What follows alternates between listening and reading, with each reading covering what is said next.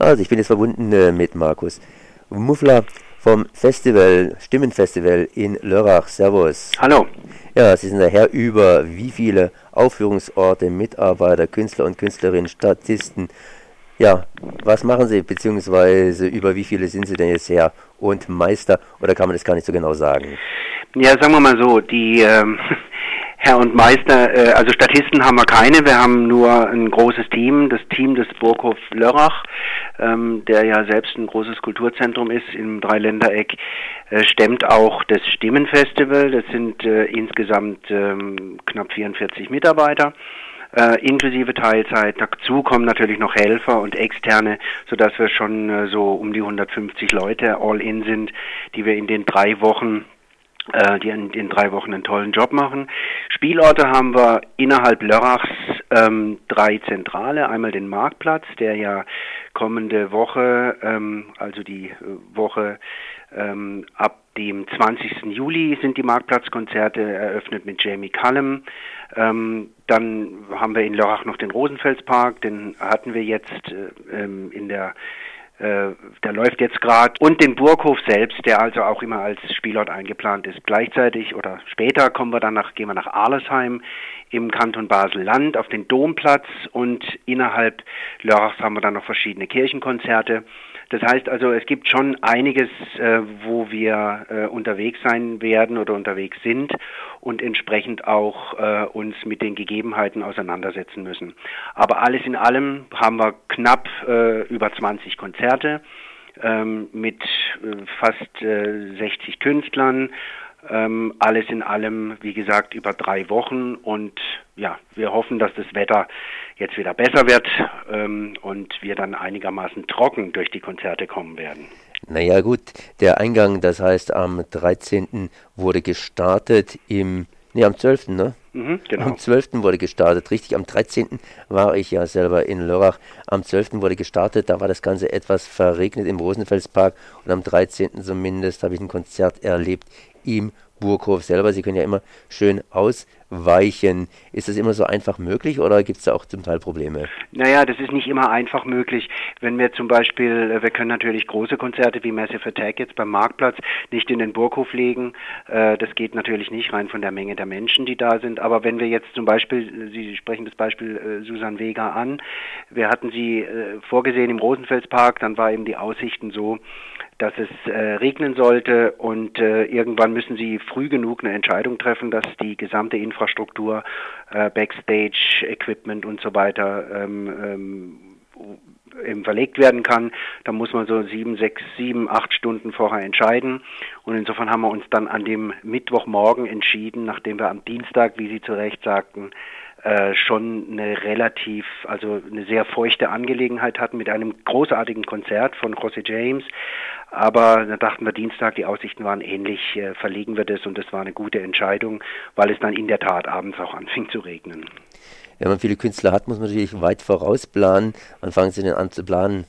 Also wir, wir planen jetzt bereits, also es läuft jetzt 16, aber ich bin eigentlich jetzt nur noch mit der äh, Planung für 17 beschäftigt, teilweise auch schon für 18.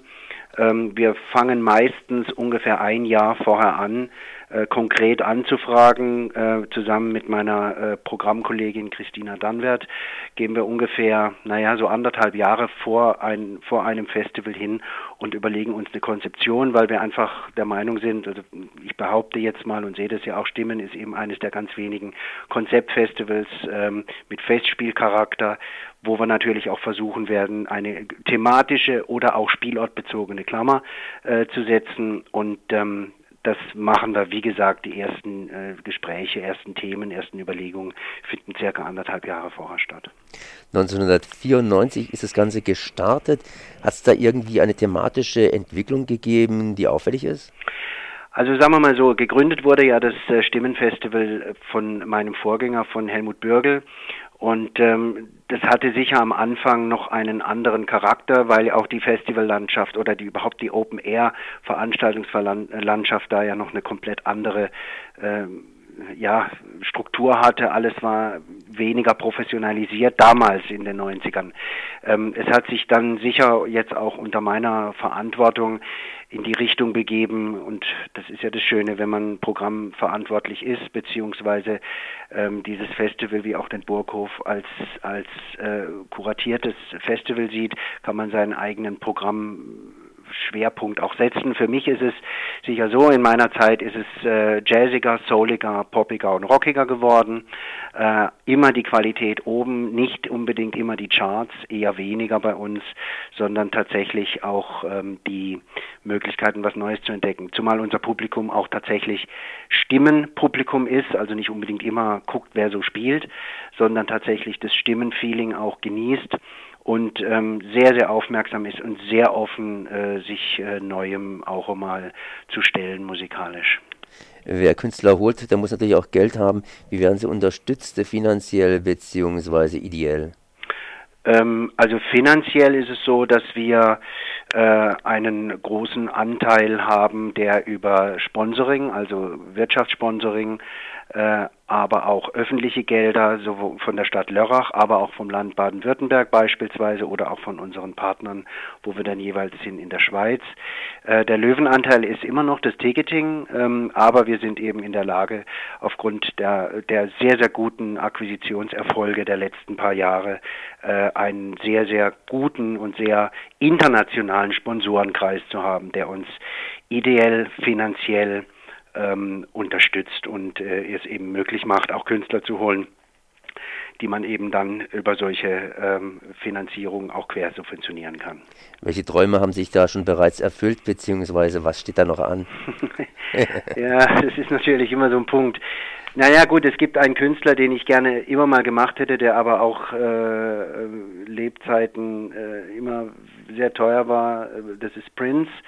Das hat sich ja leider, leider äh, sehr traurig erledigt. Ähm, natürlich äh, will jeder, der so ein Kunstfestival macht wie wir und wenn es um die Stimme geht, auch einmal gerne Tom Waits äh, auf der Bühne haben. Das ist etwas, was ich mir schon mal vorstellen könnte, was aber auch sehr schwierig ist. Ein Traum ist in Erfüllung gegangen, das äh, zumindest nicht real, aber über Fleisch und Blut, nämlich Dweezil Zappa spielt ja dieses Jahr bei uns und ich bin persönlich ein ganz, ganz großer Fan und Verehrer von Frank Zappas Musik und Weasel, sein Sohn, hält äh, das Werk äh, offen, beziehungsweise spielt es ähm, wieder oder spielt es, hält sozusagen das Erbe, das musikalische Erbe am Leben. Und darüber freue ich mich ganz besonders. Es gibt noch einen Künstler, den ich mir auch sehr wünsche, da ist auch immer wieder ein Thema, das ist äh, Nick Cave. Und ähm, ja, wir haben ja noch ein bisschen ein paar Jahre vor uns, vielleicht tut sich da ja noch was irgendwann mal. Bei Ihnen tut sich natürlich auch vieles. Das heißt, äh, welche Sachen sind eigentlich noch offen, beziehungsweise kann man empfehlen? Einfach nachschauen auf der Webseite www.stimmen.com, nehme ich an. Ja, genau, www.stimmen.com. Ähm, also ähm, Beispielsweise haben wir äh, jetzt auf dem Marktplatz äh, mit Jamie Cullum, wir haben aber einen ganz besonderen Künstler aus Großbritannien, nämlich Frank Turner and the Sleeping Souls, ein Querkopf, ein äh, Rock'n'Roller alter Schule, äh, teilweise noch Punk inspiriert, der hat äh, ein ganz großer Live-Künstler. Wir haben aus der Region am Sonntag der Marktplatzwoche äh, Max Mutzke, wir haben aber auch Jakoto und Mocke Malheur, das ist eine regionale Band äh, aus dem Schwarzwald, die haben wir an dem Abend, an dem Tag, an dem Abend eben zu dritt, drei Künstler. Äh, das empfiehlt sich. Massive Attack äh, ist sensationell, dass wir das hinbekommen haben, weil Massive Attack eine der ganz großen, stilprägenden Bands war der 90er vor allen Dingen den Trip-Hop, äh, den Trip-Hop sozusagen erfunden haben. Das lohnt sich auf jeden Fall. Und das Finale am 31.07. ganz besonders mit Jesper Munk, der deutschen Band Get Well Soon äh, und ähm, der die Rock'n'Roll Show zum Abschluss mit The Temperance Movement. Das lohnt sich auf jeden Fall, sich das mal anzuschauen. Ansonsten sind wir in Rien noch, in äh, gerade über die Grenze in der Nähe von Basel, Alejandra Ribera. Wir sind in Arlesheim mit Travis und Ernest Ranglin. Also, wenn Sie mich so fragen, klar, ich kann es so sagen, es ist alles äh, alles äh, lohnenswert und man sollte sich überall überlegen, ob man nicht doch hingeht. Wo würden Sie mit Ihrer Frau hinfahren, wenn Sie da hinfahren würden als Gast?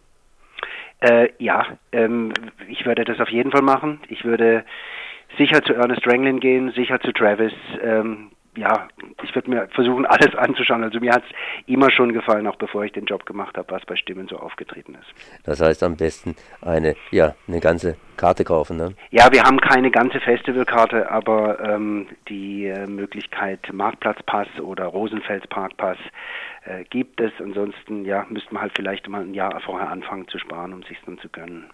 Okay, dann wünsche ich einfach gutes Wetter, ne? Mhm, vielen Dank.